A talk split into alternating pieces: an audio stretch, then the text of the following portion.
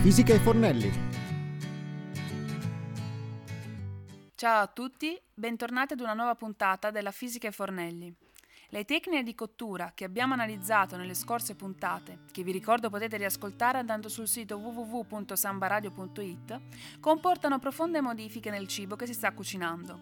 Infatti, indipendentemente dalle tecniche che si impiegano, hanno luogo delle vere e proprie reazioni chimiche provocate dal calore o da agenti esterni. Andiamo a trattare oggi la tecnica del soffiaggio. In generale, la tecnica del soffiaggio consiste nell'aumento di volume di una preparazione a seguito di una dilatazione o formazione di gas durante la cottura. Il gas può essere già incorporato nella preparazione oppure risultare da un mutamento di stato. Il soffiaggio sarà più o meno rilevante a seconda della quantità di gas e della resistenza della preparazione alla sua fuoriuscita. In particolare, nel corso di questa puntata ci focalizzeremo nel soffiaggio della pasta. In questo caso ben specifico, il soffiaggio è dovuto all'elevata elevata temperatura del forno durante la cottura. Infatti, l'aumento della temperatura della pasta non fa altro che provocare una dilatazione dell'aria convogliata durante la fase di lavorazione, una dilatazione del gas che si sprigiona durante la fermentazione e un'evaporazione dell'acqua sotto forma di gas, il vapore acqueo. Durante la lavorazione della farina con acqua si ha la formazione del glutine, una struttura proteica della farina insolubile in acqua.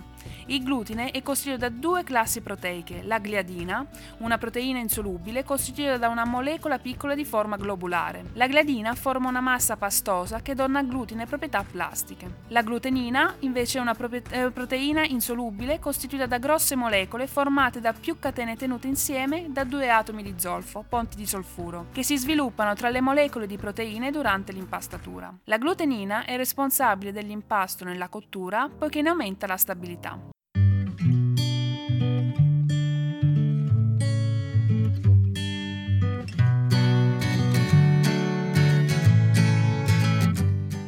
Nella fase di lavorazione, quindi, le proteine si svolgono e si allineano in lunghi filamenti e danno luogo a legami trasversali, costruendo una rete di proteine detta appunto reticolo glutinico. Infatti, quello che avviene è che nel momento in cui aggiungiamo acqua alla farina di grano tenero, la gliadine, formata da una lunga catena proteica, cominciano ad associarsi formando delle fibre piccole e sottili che conferiscono estensibilità alla massa glutinica. Contemporaneamente, anche le glutenine si assemblano, dando origine a fibre di dimensioni maggiori maggiori e formano una struttura stabile e molto coesiva, che dona all'impasto consistenza ed una certa resistenza all'estensione. Il grado di lievitazione dell'impasto dipende dalla proporzione tra il contenuto in gliadine e glutenine della farina. Se prevalgono le prime, il reticolo glutinico può estendersi, quindi lievitare maggiormente. Se invece prevalgono le glutenine, la maglia è più rigida, si estende meno e di conseguenza la lievitazione è minore.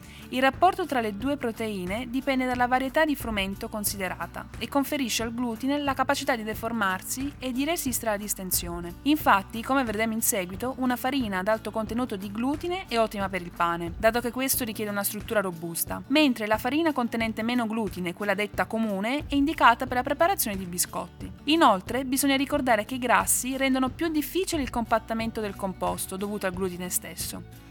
Durante l'azione meccanica di impastamento, le fibrille di gliadina e le fibre di glutenina cominciano a intrecciarsi tra di loro, formando una maglia tridimensionale avente un contenuto proteico del 75-85%, che ingloba granuli di amido, 10 o 15%, lipidi 5 o 10% e piccole quantità di sali minerali, acqua che il glutine potrà tenere fino al 70% del peso, proprio peso, e bollicine d'aria. Quest'ultime sono molto importanti. La successiva aggiunta di lieviti permette infatti ai microorganismi di fermentare il glucosio, producendo alcol ed anidride carbonica, che diffonde nelle bollicine aumentandone il volume. L'espansione di queste bolle si trasmette alle maglie del glutine che si allargano e si distendono facendo crescere il volume del dell'impasto. Durante la successiva cottura si assiste alla denaturazione barra coagulazione delle proteine e il glutine, che perde la capacità di estendersi, si stabilizza in maniera irreversibile. La struttura e la forma dell'impasto. Il glutine contribuisce favorisce la caratteristica porosità della pasta fermentata,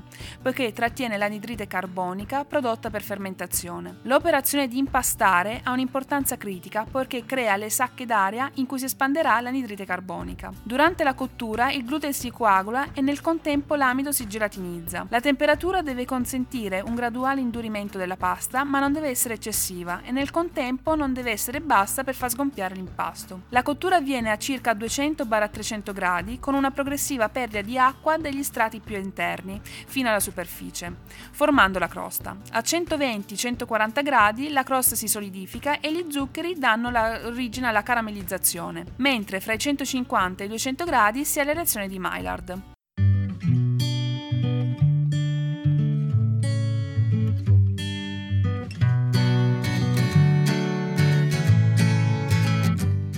È opportuno tenere presente che ogni farina ha uno specifico tenore proteico. Si parla infatti di forza della farina, ovvero una percentuale di proteine al suo interno che a contatto con l'acqua e tramite l'azione meccanica degli impastare si legano tra di loro formando un complesso proteico chiamato appunto il glutine. Il glutine quindi a seguito dell'impasto, come detto prima, crea una vera e propria maglia, un reticolo più o meno tenace che darà una struttura alla nostra massa impastata e sarà un vero e proprio scheletro per il nostro prodotto lievitato, sia prima sia dopo la cottura. I gas che si sprigionano per effetto della levitazione rimangono intrappolati all'interno di questo reticolo glutinico che quindi costringe l'impasto ad aumentare di volume. La percentuale di glutine che può sviluppare una determinata farina una volta che viene addizionata con acqua e lavorata è chiamata forza ed è indicata con il termine W.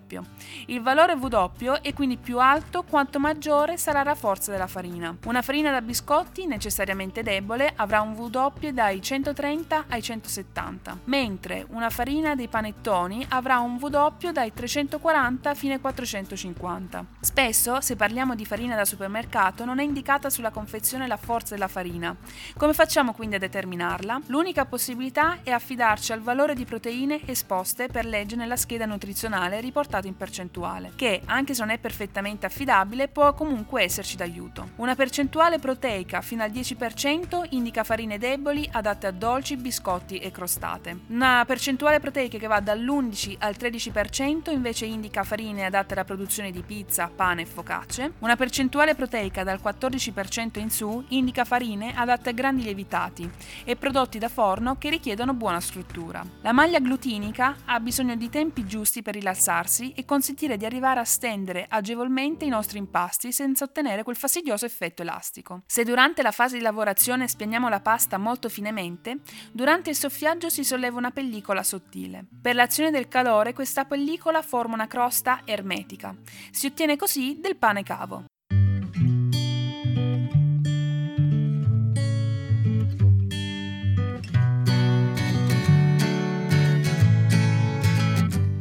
Ed è proprio questo che andremo a preparare quest'oggi. Il cuscino di pane segale soffiato. Servono 250 g di farina di segale, 12,5 c di acqua tiepida, 7 g di lievito di panetteria, 3 g di sale e a scelta crema da spalmare, confettura, spezie e olio extravergine d'oliva. Innanzitutto diluire il lievito fresco in poco d'acqua tiepida, mescolare e lasciare riposare almeno per 10 minuti, versare la farina di segale in una bacinella, praticare un foro al centro e distribuire il sale sui bordi, in modo da incorporare il sale per ultimo in quanto ostacola l'azione del lievito. Aggiungere la preparazione del lievito al centro della farina.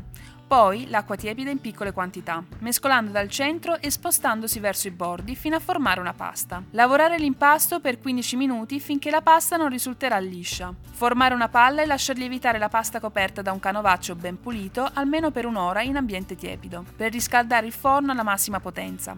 Spianare molto finemente delle porzioni di pasta di circa 20 grammi con il mattarello, in modo da ricavare dei quadratati di pasta da un millimetro di spessore. Infornare rapidamente i quadrati di pasta sopra la piastra metallica del forno molto calda.